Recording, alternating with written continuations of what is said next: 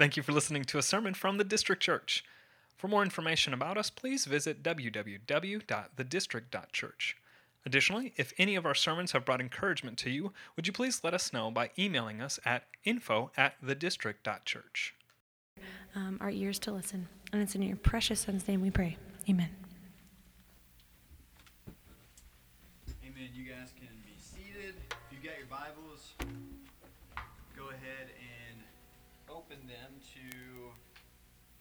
John chapter 1. And uh, we are. Is the mic on out there? All right, good. Just checking. Um, John chapter 1, we are starting a new series today called The Gospels. Uh, so I just want to kind of give you a quick little snapshot of, of what this is going to look like.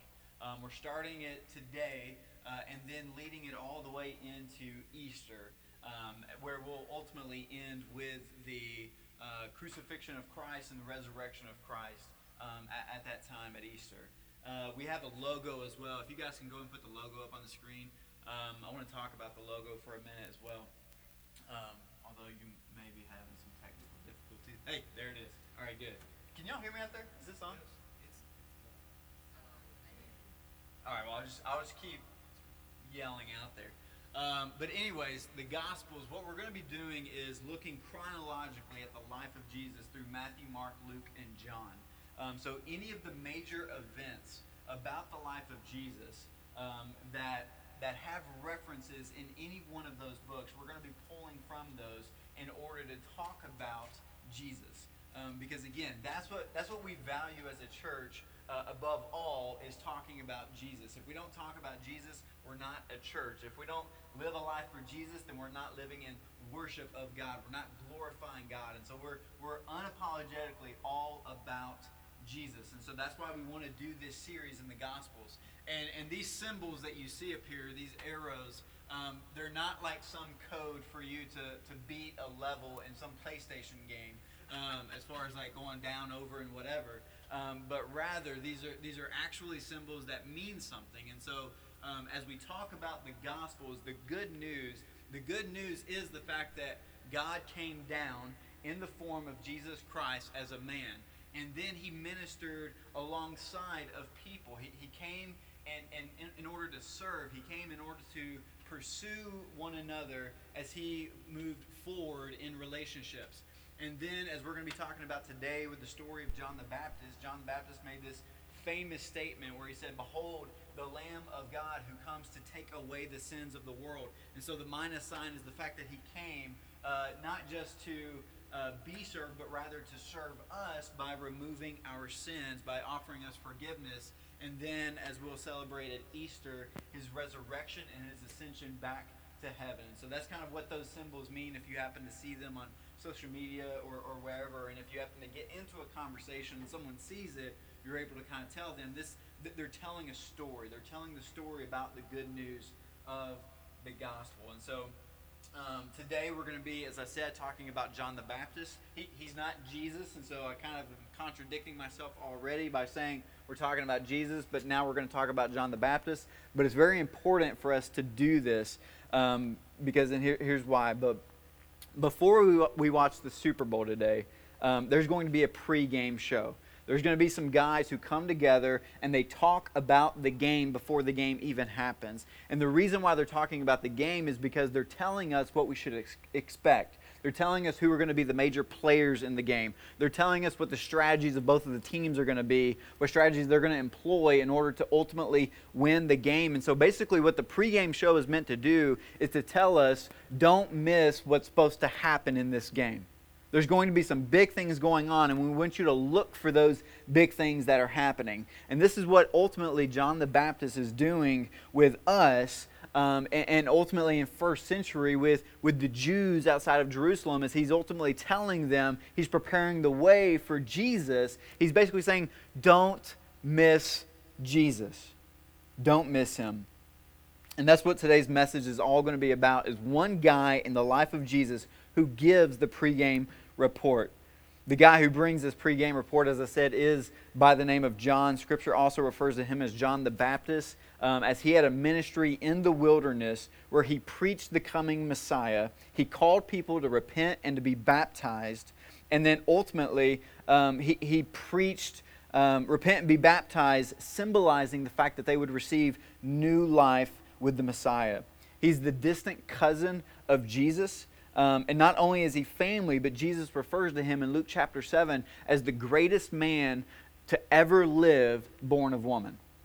And so, if you were to say, Well, I thought I was the greatest, like you're, you're not the greatest that's ever lived. Jesus says John the Baptist was the greatest man who's ever lived, and Jesus doesn't lie.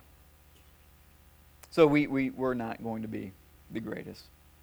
Jesus said John the Baptist was. John always knew his calling in life.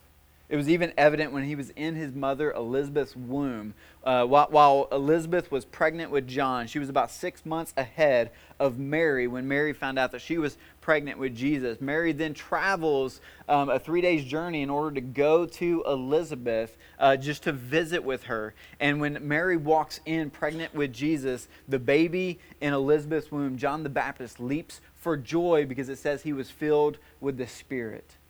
He was filled with the Spirit. John, from the point of in conception in the womb, and, and we'll even see in the scripture that even before he was born, God had consecrated him, God had set him apart in order to fulfill this ministry of preparing the way for Jesus. That sounds like a great life, right? He's a relative of Jesus. He has his own ministry. Jesus thinks of him as the greatest man to ever live. But his life didn't end as pleasant as it began. The king during this time was a guy by the name of Herod, and he was a very sex crazed leader. He loved women, and in particular, he loved his brother's wife, Herodias.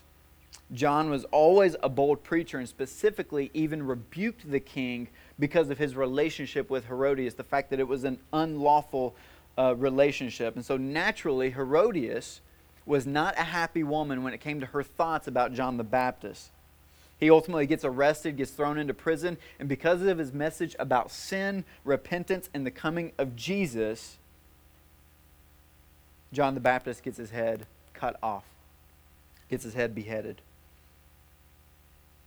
We'll talk more about that here in a little bit. But here's the thing John the Baptist is, a, is a very significant person in the life of Jesus. And so, what I want to do is, I want to see what we can glean from this backwoods, camel skin wearing, locust and honey eating country preacher um, whose life is a major event in the ministry of Christ. So, John chapter 1, I'm going to do a little exercise with you. But before we do, I want us to pray again um, just for the Holy Spirit to lead us in the reading of His Word and, and the instruction of it as well. Father, we thank you so much for your love. Uh, we thank you for your grace. We thank you for this opportunity to be able to uh, come and gather together as the church, to gather together in order to uh, live under the banner of the gospel, the good news that you came down, that you ministered to us, that you took away our sins, and then you resurrected, promising and guaranteeing for us the fact that we too one day will be resurrected with you and live in eternity with you. God, we ask that as we go through this series, as we look at these major life uh, events, we ask that your Holy Spirit would take what is head knowledge and move it to become heart knowledge so that it increases our affections for you, it increases our desires for you, it increases our worship to you, and ultimately that it will increase our awareness of those around us in order for us to share the hope of the good news of the gospel, for them to be able to receive it, and for them to be able to know Jesus as Savior. Because that's ultimately what John the Baptist is wanting in this series, in, in, in this message from his ministry, is he does not want people to miss Christ. And so, God, may we not miss him in our daily lives. May we not miss him as we go through this series. May we not miss him in our studies. May we not miss him even in our obedience. But God, may we grow in a deeper and more intimate relationship with him every single day. It's in Jesus' name we pray. Amen. All right, John chapter 1, we're going to pick it up in verse 1. And so follow along with me if you've got your Bibles open. If you don't have a Bible, there should be a black one around you. Uh, if you don't have one, that one is a gift as well. You can keep it and take it with you. Um, but John chapter 1, it will also be on the screen as well if you can't uh, read.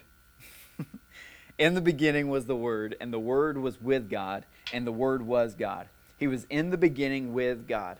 All things came into being through him, and apart from him, nothing came into being that has come into being. In him was life, and the life was the light of men. The light shines in the darkness, and the darkness did not comprehend it. All right, so who are we talking about here in these first five verses? Come on, don't be shy. Who we talking about? Jesus. All right, good job. Like if you say Jesus 80% of the time, you're going to be right. All right, that's just Sunday School 101. All right, verse 6. There came a man sent from God whose name was John. He came as a witness to testify about the light so that all might believe through him. He was not the light, but he came to testify about the light. All right, so who we talking about here? Right, not a trick question. You're two for two. All right, John the Baptist. Verse 9 There was the true light which coming into the world enlightens every man. He was in the world, and the world was made through him, and the world did not know him. He came to his own, and those who were his own did not receive him. But as many as received him, to them he gave the right to become children of God, even to those who believe in his name, who were born not of blood, nor of the will of the flesh, nor of the will of man, but of God. Who are we talking about here? Jesus. All right, good. You nailed it. Three for three. I got faith in you guys. You're good. So let's think about this grammatically first, not, not theologically yet, but just grammatically. We have intro to Jesus, and then pause, and then we have intro to John the Baptist, and then pause, and then we go back to resuming the intro to Jesus. And then, if you were to skip down to verse 19, it then begins with this is the testimony of John. John the Baptist, not the apostle who's writing this book, but the testimony of John the Baptist. And so, if you were to submit the book of John to your English teacher, what she's going to do is she's going to take those verses 6 through 8, she's going to circle them, she's going to drag them down to verse 19, and, and, and, say, ultimately, this is where that intro should have started. She's then going to give you a C and write in big letters, wrong. Right? Like, that's what she's going to do because why in the world would you start an introduction for one person and then go into an introduction to another person to then go back to the next one? Like, we're going to need you to do the eighth grade over again. And some of you are thinking, like, you waited to do paragraphs till you were in eighth grade? Like, I'm from White House, all right? Things are a little slower there, all right? But this is the reality. Like, like looking at this, it doesn't look like it makes sense. And so, why is this? Why do we have John the Baptist in the middle of the intro of Jesus Christ, the coming Messiah? And I want to give you several Old Testament examples of why I think this is true. Um, and so, turn with me to Exodus chapter 3, um, and it'll also be on the screen um, if you get lazy, because we're also going to be turning it several times. But Exodus chapter 3, picking it up in verse 4. When the Lord saw that he turned aside to look, God called to him from the midst of the bush and said, Moses, Moses. And he said, Here I am. Then he said, Do not come near here. Remove your sandals from your feet, for the place on which you are standing is holy ground. He said also, I am the God of your father, the God of Abraham, the God of Isaac, and the God of Jacob. Then Moses hid his face, for he was afraid to look at God, for he was afraid to look at God the Lord said, and, and if you underline, underline these quotations right here from the Lord I have surely seen the affliction of my people who are in Egypt, and have given heed to their cry because of their taskmasters. For I am aware of their suffering. So I have come down to deliver them from the power of the Egyptians, and to bring them up from that land to a good and spacious land, to a land flowing with milk and honey to the place of the Canaanite and the Hittite and the Amorite and the Perizzite and the Hivite and the Jebusite. Now behold, the cry of the sons of Israel has come to me. Furthermore, I have seen the oppressions with which the Egyptians are oppressing them. Therefore, come now, and I will send you to Pharaoh, so that you may bring my people, the sons of Israel, out of Egypt. So you have in this story here, you have the Israelites who were enslaved to the Egyptians, and God calls for Moses to give him a plan to ultimately free the people. In verses 7 and 8, God says he's heard the cries of the people and he's going to deliver them. He's going to free them. if I was Moses in this story and I'm listening to God tell me that I'm going to deliver the people, then I would say, Why are you talking to me? Like, why am I here? If, if you're going to do something great, if you're ultimately going to come down and deliver the people out of their bondage, then why am I here? And then what does he go on to say in verse 10? I will send you to Pharaoh so that you may bring my people out. So when God wants to move, when God wants to do something great, when he wants to flex his guns in a certain way, what he does is instead of him acting it in his own power, which he can do at any moment, he ultimately grabs an ordinary guy and places him in a position in order for him to do what God wants him to do. He says, Go and tell, go and do, go and free. I'm going to use you to ultimately accomplish what I want to get done. If you don't think this is how God works, let's look at another one. Isaiah chapter 6, verses 8 through 9 says this Then I heard the voice of the Lord saying, Whom shall I send, and who will go for us? Then I said, Here am I, send me. That's like the champion verse of all missionaries who have ever lived, right? Continue reading it. Nobody wants this ministry. He said, Go and tell this people, keep on listening, but do not perceive. Keep on looking, but do not understand. So there's this need for someone to tell the people what God wants. Now, this isn't like an intrinsic need. This isn't like God's up in heaven worried saying, Who are we going to send? Like, who's going to go for us? Like, I, am freaking out here. Like, Jesus, do you have any two cents? Holy Spirit, what do you think about this? Like, I need to send somebody, but we don't have anybody who's going to go. Like, God's not doing that up in heaven. God's sovereign. He knows what's going on. And at the same time, this isn't Isaiah down on earth going, Fellas, I got this. Send me. I'm good. I've got this. This is not what's going on here. What's going on here is when God wants to move, he grabs an ordinary guy and he uses him in order to spread the word, in order to tell the truth about him to the people who need to hear the truth. And the reality is, is that the truth that Isaiah spread to the people, to the Israelites, was one that they hated him for. They hated him so much for it that they ended up sawing him in half. Who wants that ministry? We're not going to, I mean, I'm, I don't want it. Still don't think this is how God works. Let's look at one more Jeremiah 1 4 through 8. Now the word of the Lord came to me, saying, Before I formed you in the womb, I knew you, and before you were born, I consecrated you. I have appointed you a prophet to the nations. Then I said, This is, this is Jeremiah saying, Alas, Lord God, Behold, I do not know how to speak because I am a youth. But the Lord said to me, Do not say, I am a youth, because everywhere I send you, you shall go, and all that I command you, you shall speak. Do not be afraid of them, for I am with you to deliver you, declares the Lord. Here again, Jeremiah says, I'm just a youth. I don't know how to speak. I don't know how to do this. I can't do this. And ultimately, God comes in and says, I've got a plan. I've got a will. I knew you before you were born. I set you apart before you were born for this work, for this ministry, in order for you to, to speak truth to the people, and you're going to do it. I'm going to give you the ability to do it. So ultimately, God, what He does in Scripture, throughout all of Scripture is any time that he wants to exact his will, he grabs an, an ordinary person in order to use them to spread his word. This is why we have John the Baptist sandwiched in between the introduction of Jesus, because before Jesus comes in and begins his ministry, God sends a guy in order to spread the news about what Jesus is going to do, about what God is ultimately going to do. What God does is He grabs viceroys. A viceroy is a person who acts on behalf of the authority of a sovereign. We are viceroys that God has given each one of us authority in order to spread the truth of the gospel for people to be saved, for people to enter into a relationship with God. We have that authority because we have Christ living inside of us, that when we share the gospel, when we teach the gospel to someone, it actually has the power to forgive them of their sins and ultimately bring them into a relationship with God. We're viceroys. He uses extraordinary sinners in order to share about an extraordinary Savior. So let's get back to John. there's this 400 year silence from the last prophet in the Old Testament until the New Testament begins. And it begins in a big way.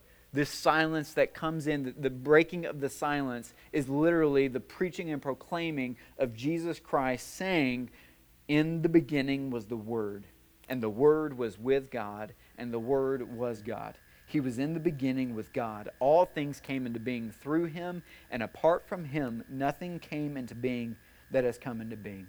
In him was life, and the life was the light of men. The light shines in the darkness, and the darkness did not comprehend it.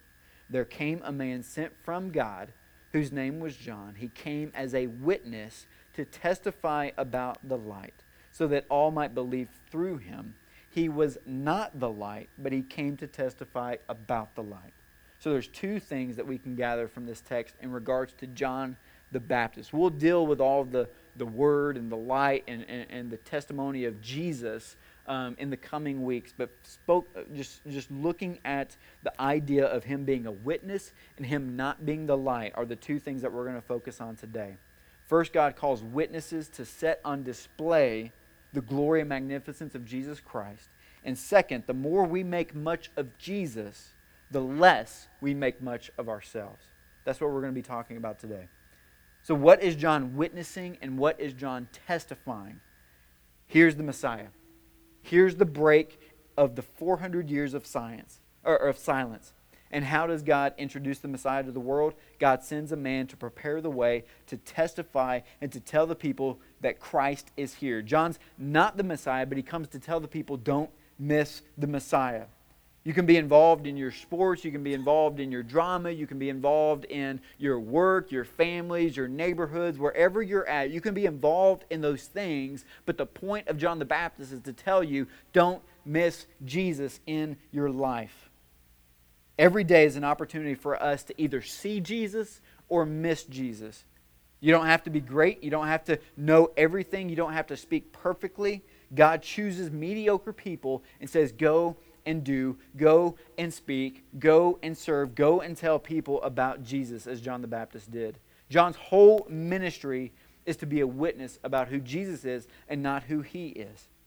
And then testify about what he witnessed in order for people to believe in Jesus. When you witness something, you, you learn it, you observe it, you understand it, and then you share it with those who are around you. This is what it means to be a witness. I know that idea of witnessing to others or testifying to others or sharing your testimony can be one of those things that's, that's, that, that's Christianese at times, but ultimately all it is is telling people this is who I was before Christ and this is what Christ has done in my life. This is how I've never measured up. This is how I've continued to mess up. This is how I can how I still mess up now, but this is ultimately what Christ has done. This is who he is. This is who I'm not. That's a testimony. Why is it important for us to, to witness, to testify as John has done? Why is it important for us to speak the gospel to others? Because God implemented a strategy for how the world was going to come to know Jesus. And it was through the proclamation of the good news. And I got to spend a little bit of time on this just because um, sometimes we, we can get muddied in the water when it comes to proclaiming news to people. And I believe one of the main reasons why is there's a famous quote by a guy. It's actually ascribed to Francis of Assisi, um, but, but for the most part, people believe that it was taken out of context from one of his sermons that he preached. But regardless uh, of the origin, it still is a very popular uh, uh, quote. And the quote is this Preach the gospel always, and if necessary, use words. Preach the gospel always, and if necessary, use words. Now, I get it. That sounds like a beautiful quote, right? It sounds really good. It sounds something that's ethereal, something that's majestic, something that's that's like a, a kind of a, a, champion for you to motivate yourself in order to go out and live a good life, in order to live out the gospel, in order to show others what the gospel is ultimately to look like. And that is fantastic and great and right. However, that does not save people. Good behavior does not save people. Like you realize that behavior can be mimicked, right? Like love, joy, patience, kindness, goodness, gentleness, all those things can be mimicked and can be right and good. However, they do not save people. I mean, when was the last time you had someone come up to you and say, I notice that you don't cuss. What must I do to be saved? Like, when was the last time that happened? It doesn't. And the reason why it doesn't is because that does not draw people into a relationship with Christ. The proclamation of the gospel is what draws people into a relationship with Christ. Preaching, sharing, telling the gospel is what draws people in. And if you think, I, I, I, don't believe you, I've heard it the other way, I think if you live a good life, if you live a good example that models, that brings people in, and, and that ultimately is the salt of the earth, right? They, they see your lifestyle, it's contrary to their lifestyle, that looks appealing. They want to come in because of that. Now, again, there can be people who live a good life or live right or live out the gospel even, and you might interact with someone who says, Man, I just know that there's something different about you, and I don't know what that is. At that moment, you have to share the gospel in words. And this is why. Romans chapter 10. This is why you have to use words. Romans 10, 14 through 15 says this How then will they call on him in whom they have not believed? And how are they to believe in him of whom they have never heard? And how are they to hear without someone preaching? And how are they to preach unless they are sent? As it is written, How beautiful are the feet of those who preach the good news. You might say, Well, it, says to those who preach. Well, I'm not a preacher, so I'm off the hook, right? No. The, the word in Greek for preach is evangelizo, which is what do you think we get from that? Evangelize who's called to evangelize. And you know actually the definition of evangelism is? Is just sharing good news, sharing glad tidings. We evangelize all kinds of things, right? We evangelize movies. Whenever we see a good movie, we saw Hidden Figures this past weekend. Phenomenal movie. Go see it. It's a great movie. I'm evangelizing that movie right now. I'm sharing with you the good news that you should go see it. This is what it means to evangelize. And what he's commanding us here is how beautiful are the feet of those who go and tell the good news to those who are around them. You don't have to have a seminary degree to tell someone good news. But you do need to be educated enough to tell the right good news. And if you are a believer, then you have the right good news because you understand the gospel. You understand the, the, the, arrows that we talked about.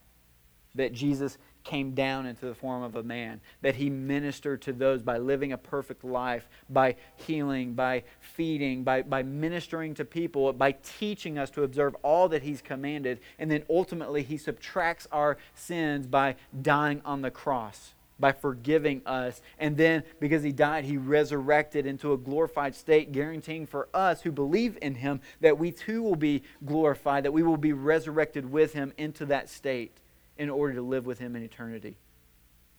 That has to be proclaimed. If that is not proclaimed, people do not have the opportunity to accept him because they've not heard the good news.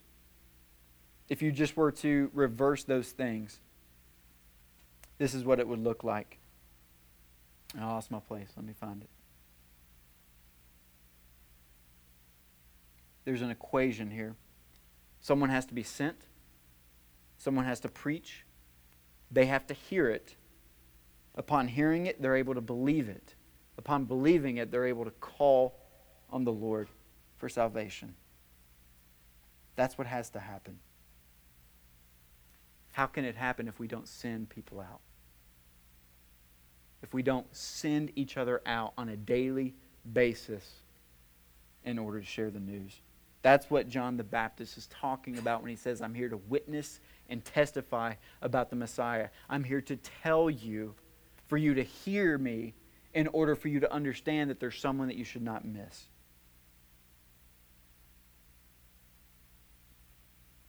So, how will they hear unless someone tells them? This is why we as a church are making it a priority to live with intentionality and awareness this year. Who are you interacting with every single day? Be intentional with them. Think about them. Observe their life. Observe what it is that they're placing their hope in. Study people. Get to know them in a way. And, and it's easy, guys. It, it really is easy. We, we, we overcomplicate it in so many ways, but it's easy. I've been working with you for a year. I've kind of gotten to know you a little bit. Would you like to go grab a drink sometime after work? I'd love to just get to know you a little bit more. And then based on that, you build a relationship. Like intentionality breeds relationships. Relationships breed the opportunity to then speak gospel into their lives. Like, this isn't just drive by shooting. Like, that's not what we're shooting for here. I'm not just saying, like, when we walk out of this mall and the mall is opened up and there are a ton of people walking through the halls, I'm not saying that we're walking through saying, hey, Jesus did this, hey, Jesus did that. Like, that's not what I'm saying. I'm saying be intentional with those who are in your daily rhythms and invite them into your life. Now, will you have opposition with this? Absolutely. There's always going to be opposition, especially in today's society, because as Christians and what we believe, we're ultimately shifting to being on the wrong side of history here. Because what we believe is beginning to contradict what our government is ultimately legalizing. And so, because of that, there's going to be a growing and increasing opposition to what it is that we're proclaiming. You can't even post a comment about the sky being blue without having people comment that it's not. And that we should keep our opinions to ourselves, right? I mean, you can't turn Facebook on and say, this is Facebook without someone being like, no. but it's like, no, this is Facebook. Like, everyone is going to oppose something because it's innate within them, it's sinful. There's going to be opposition primarily to the gospel because, uh, again, I always say the gospel is bittersweet. It calls out your sin, it exposes sin. Jesus came down because we were sinners. Because we could not live perfectly, he had to live perfectly. So when we say we don't live perfectly, that means it reveals all the imperfections that we think are awesome, that we think are great. But the reality is, is it's not, and we need it. But when we're proclaiming this gospel, this good news, it's going to receive opposition. There's going to be people who will hate you for it. The prophets of the Old Testament were opposed by the gospel. John the Baptist was opposed to the point of being beheaded. Jesus was opposed to the point of being crucified. And nearly every one of the apostles and early church leaders were opposed from testifying and proclaiming the gospel. Just listen to this Peter was crucified upside down. Apostle John was boiled alive. Didn't kill him, which made them think that he's really weird, so then they exiled him to Patmos, to the island. Boiled alive. Can you just picture that? Just being boiled alive. That's crazy. Stephen was stoned to death, the first martyr. Bartholomew was skinned alive and then beheaded. Andrew, who's Peter's brother, was crucified, but rather than being nailed to the cross, they tied him to the cross in order for the death to take longer, in order for him to have to suffer longer. But guess what he did while he was on the cross for two days? He was preaching to the passerby. That's what he was doing while he was on the cross. That really gets you motivated to go out and share the gospel, doesn't it? I say this not to deter you away from sharing the gospel, but rather to prepare you for the fact that some people will think it's absolutely nonsense. I mean, think about it. Josh alluded to this earlier, and I said, I was thinking back there, he read my sermon and stole it from me. But Josh talked about it in, in the liturgy the fact that, that what we believe sounds crazy, right? Like, if you're sharing the gospel with someone and you ever have them say it back to you, it sounds insane. Like, they would be like, let me get this straight. A virgin gave birth to a man who is God, fully God, but kind of partly God because he empties himself at some point. But he's also fully man. So, fully God, fully man gave birth. He then lives perfectly, and because he lives perfectly, they then kill him for that. And then, after being killed, he then resurrects. He comes back to life and then floats to heaven. And then let me get this straight. Like eventually he will come back on a white horse to get all of us. That's what you believe? And what do we say? Yes, I do. Absolutely. You want to come with me? We're going to go meet him in the air. Like, that's what we do. Like, that's what we're preaching. That's what we're proclaiming. And it sounds foolish to those who are perishing. Just listen to it. 1 Corinthians 1 18. For the word of the cross is foolishness to those who are preaching, but to those who are being saved, it is the power of God. That's where we got to stay. That's where we have to keep our focus when sharing the gospel is the fact that it is the power of God to save. Not that it's going to be foolishness, because we know that. We can't be too worried and upset that our witnessing, that our testifying is going to cause people to think that we're crazy. The Bible says we're crazy. The Bible says that we're foolish for believing this. But for those who believe it, it is the power of God unto salvation. It's going to sound foolish. We watched a, Andrew and I were down in Atlanta um, last week, and, and, we saw a video that was played, and the video said, if the world uh, were 100 people, if the world were 100 people, and then it gave some stats on, on, on what these people would look like.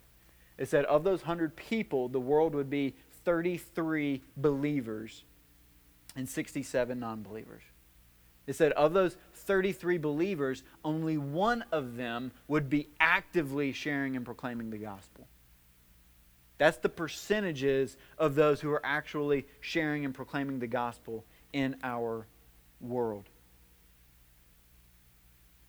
Thinking about the 33 out of 100, um, and I kind of think that that number is a bit high, but, but here's the reality. That would be three out of every 10 conversations you have about the gospel would be people coming to know Christ. If the 33 out of 100 is legit, that means there's, there's been that many conversations and those many people have come to know Christ. Now, if you're looking at 3 out of 10, depending on what sport you enjoy, if you like football, for example, if Tom Brady goes 3 for 10 today, they're going to be saying that's a terrible game, and I'm going to be rejoicing in that. But the reality is, if you're looking, if you're watching a baseball game and they're batting three out of ten, they're going to be paying that guy multiple, like a multi-million dollar contract in order to get him on their team because that is seen as a huge success. Guys, when we see it as Christians, if we share the gospel ten times and three people get saved, that's 100% accurate. That's 100% perfect because we were pushing, we were going for someone to get saved. The numbers don't matter to us. What matters to us is the fact that we're actually proclaiming the gospel if I proclaim the gospel and share the gospel to, to friends and family, to neighbors, to coworkers, to whoever I interact with the rest of my life, and not one person gets saved out of that, but I actively proclaim the gospel, God will look at me and say, Well done, thy good and faithful servant. Why? Because that's all he's called me to do. As Paul said, I planted, Apollos watered, but God gave the growth. All our action is is the planting and the watering the throwing the word out there, the sharing the word, the planting the word in people's hearts and in their minds by just teaching it to them so that they can hear it and then consider it. And only God at that point can take it from head to heart and save them, to draw them into Himself. So we don't worry about the numbers. But here are some numbers that I want you to worry about. There are currently 7.48 billion people on the planet. Of that 7.48 billion people, there are 11,749 people groups. Of those 11,749 people groups, 6,693 of them have no access to the gospel. They've not heard about Jesus. That's 3.1 billion people who have not heard about Jesus Christ and therefore do have have no opportunity to call on Jesus for salvation and therefore are going to hell. Why? Because nobody's been sent to them. This is why our mission at the district is to glorify God by making disciples and planting churches. Another way to say it is we're all about Jesus. We're about maturing in Jesus and being sent out in order to proclaim Jesus to the nations. We're already thinking through what international mission looks like. Why? Because we want to be biblical. We want to be obedient. We want to spread the gospel to see the glory of God cover the earth like the waters cover the sea, as it says in, Habakkuk 2.14. And like I said, last time you've been out on the sea, if you're out there, there's water everywhere, right? We want to see the glory of God cover the earth like the waters cover the seas. This was the ministry of John the Baptist. This was the life of John the Baptist. He preached Christ. His life did not end up how most of us would want our life to end up. Even John had questions about how his life ended up.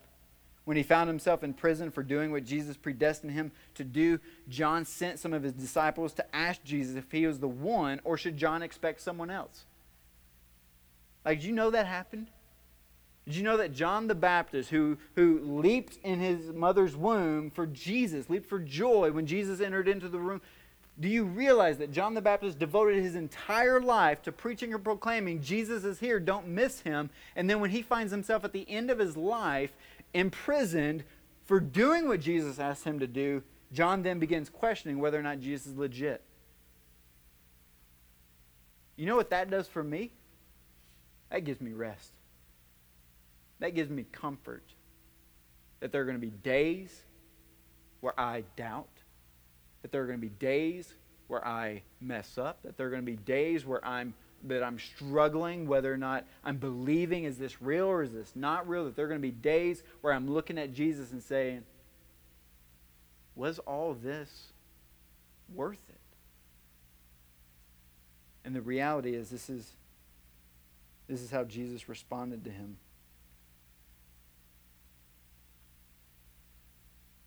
Jesus said, the blind will see, the lame will walk, and the poor will be ministered to.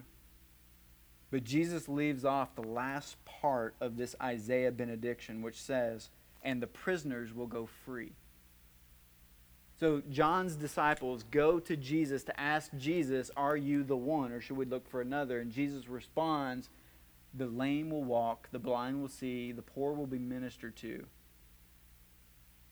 but he leaves off the fact that the prisoners will go see. I, I could just picture John's disciples coming back to him, telling him that, and John saying, I, I know this verse, I know this passage, it's in Isaiah, there's a benediction there. Are you sure Jesus didn't also say that the prisoners will go free? Because I'm imprisoned and I want to go free.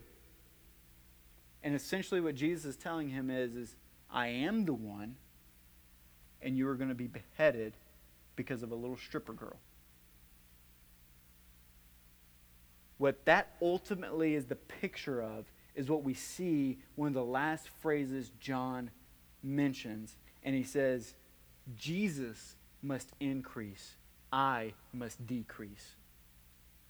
John the Baptist, who was considered the greatest man to ever live,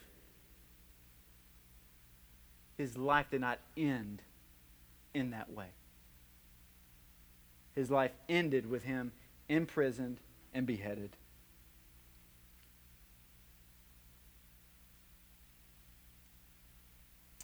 I think the, the reality is, is that John's life was not about what possessions he had or what type of retirement he was planning to enjoy in the end.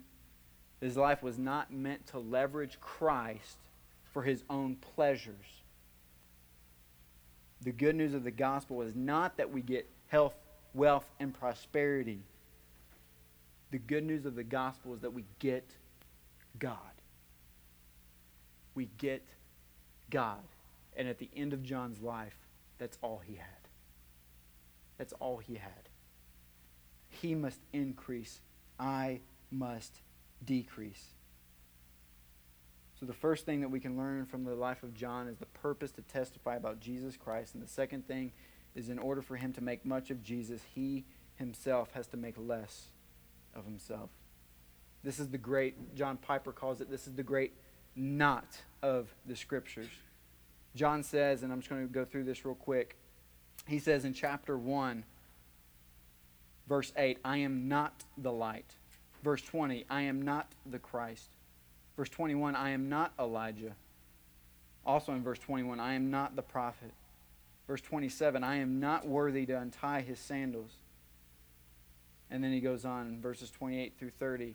You yourselves bear witness that I said, I am not the Christ, but I've been sent before him. The one who has the bride is the bridegroom. The friend of the bridegroom who stands and hears him rejoices greatly at the bridegroom's voice. Therefore, this joy of mine is now complete because he must decrease and I must, or he must increase and I must decrease.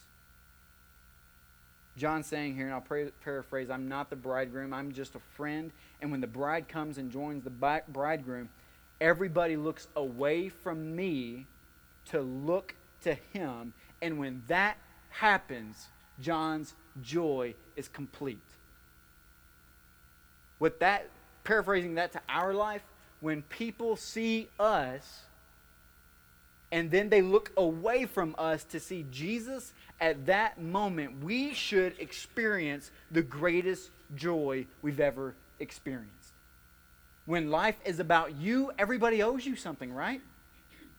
When life is about you, all of a sudden now, if you, like I said a couple of weeks ago, if, if someone texts you, or if you text them and they don't text you back within a couple of minutes, all of a sudden now you're angry at them because life's about you, right? I know you're laughing because you take a couple of days to respond. But here's the. But, but this is the reality. If you're driving down the road and someone cuts you off, like all of a sudden because it's about you, it's not about them, you're frustrated that they cut you off, but you have no idea what's going on in their life. Yeah, they may be some arrogant prick and they just want to cut people off because they drive that way. Or they may be trying to get to a hospital. They might be late for work. They, they might be trying to get somewhere quicker, but you're not even considering that because you're only considering yourself. When life is about us, we live in bondage by needing everyone else to validate us, by needing everyone else to tell us how awesome we are. But as soon as our life becomes less about us and more about Jesus, we start pushing the validation from everyone to Christ, not us. We're free. We live in absolute freedom in that place when you're not looking, when you're not expecting anyone to do anything for you, then you can never be let down. Right? You can never be let down. But when you're emptying yourself in order to pursue and serve and love others, that frees you up. That glorifies and honors God. What did Jesus do? Jesus, the one who, did, who, who de, uh, deserves all the glory, who deserves all the validation, empties himself, comes down, submits himself to his Father's will, and points everything to the Father.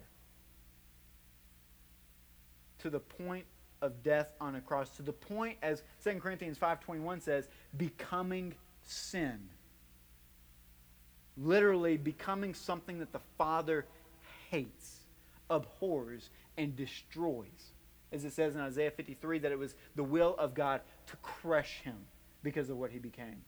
Think about that in terms of what we should do in response to that, as we should mimic Christ, as we should imitate Christ, as we should follow after the example of Christ, means that we should take on the responsibility of our sin that in some ways is going to look to everyone else as though we suck.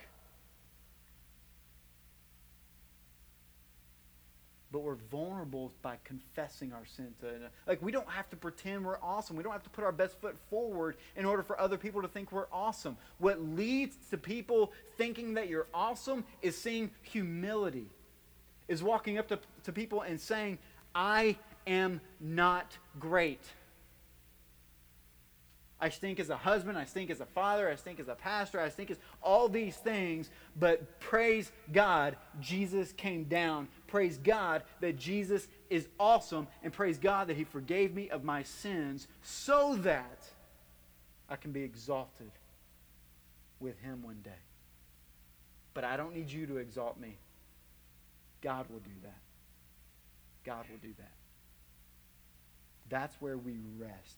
And that's where we see John finding himself. His entire purpose, John's entire purpose was to be forgotten so that Christ would be known.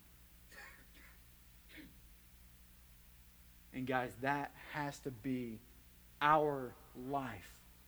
is that we would be forgotten so that Christ would be known. Psalm 115, 1, and, and you'll know this if, if you grew up in youth group. Psalm 115, 1 says, Not to us, O Lord, not to us, but to your name give glory. You're singing the song in your head right now. For the sake of your steadfast love and your faithfulness, not to us, but to your name we give glory. We must decrease, he must increase. We must make much of him, we must not make much of ourselves. This is why Paul says, I planted, Apollos watered, but God gave the growth. 1 Corinthians 3 6 through 7, he says, So he who plants and he who waters are not anything, but only God who gives the growth. 2 Corinthians 4 through 5 says, We what we proclaim is not ourselves, but Jesus Christ as Lord. Paul's life was not his own, it was about Jesus. For he says, For me to live is Christ, and to die is gain. When, when we die, it's not going to take long for people to forget about us. But if they remember that our life was all about making much of Jesus, that's what needs to be remembered. That's what needs to be remembered. I pray that we have ears to hear the message that Jesus is here, that we don't miss him, that we don't miss him for one day. And not only should we not miss him, but we should make much of him and make less of ourselves, as John the Baptist did as well. Let's pray. God, we humbly come to you today thanking you for sending an extraordinary sinner like John the Baptist. Even though he's considered the greatest man to ever live, still sinned. And the blood of Christ covered that, forgave him. And when he was forgotten, he was exalted high with Christ. God, we pray, we plead that this head knowledge that we have, that you, through the power of your Holy Spirit, would move it to our heart so that it would convict us, to move us as God has been doing throughout the old prophets, throughout the Old Testament, that it would move us to go and tell, to go and do, to go and share your truth and your message with the world around us, the world who has no hope to accept Christ without us sharing the gospel with them. So, God, would you please embolden us to be able to do that? And God, at the end of the day, we ask that you would receive all the glory, that you would be made much of, and that we would be made less of.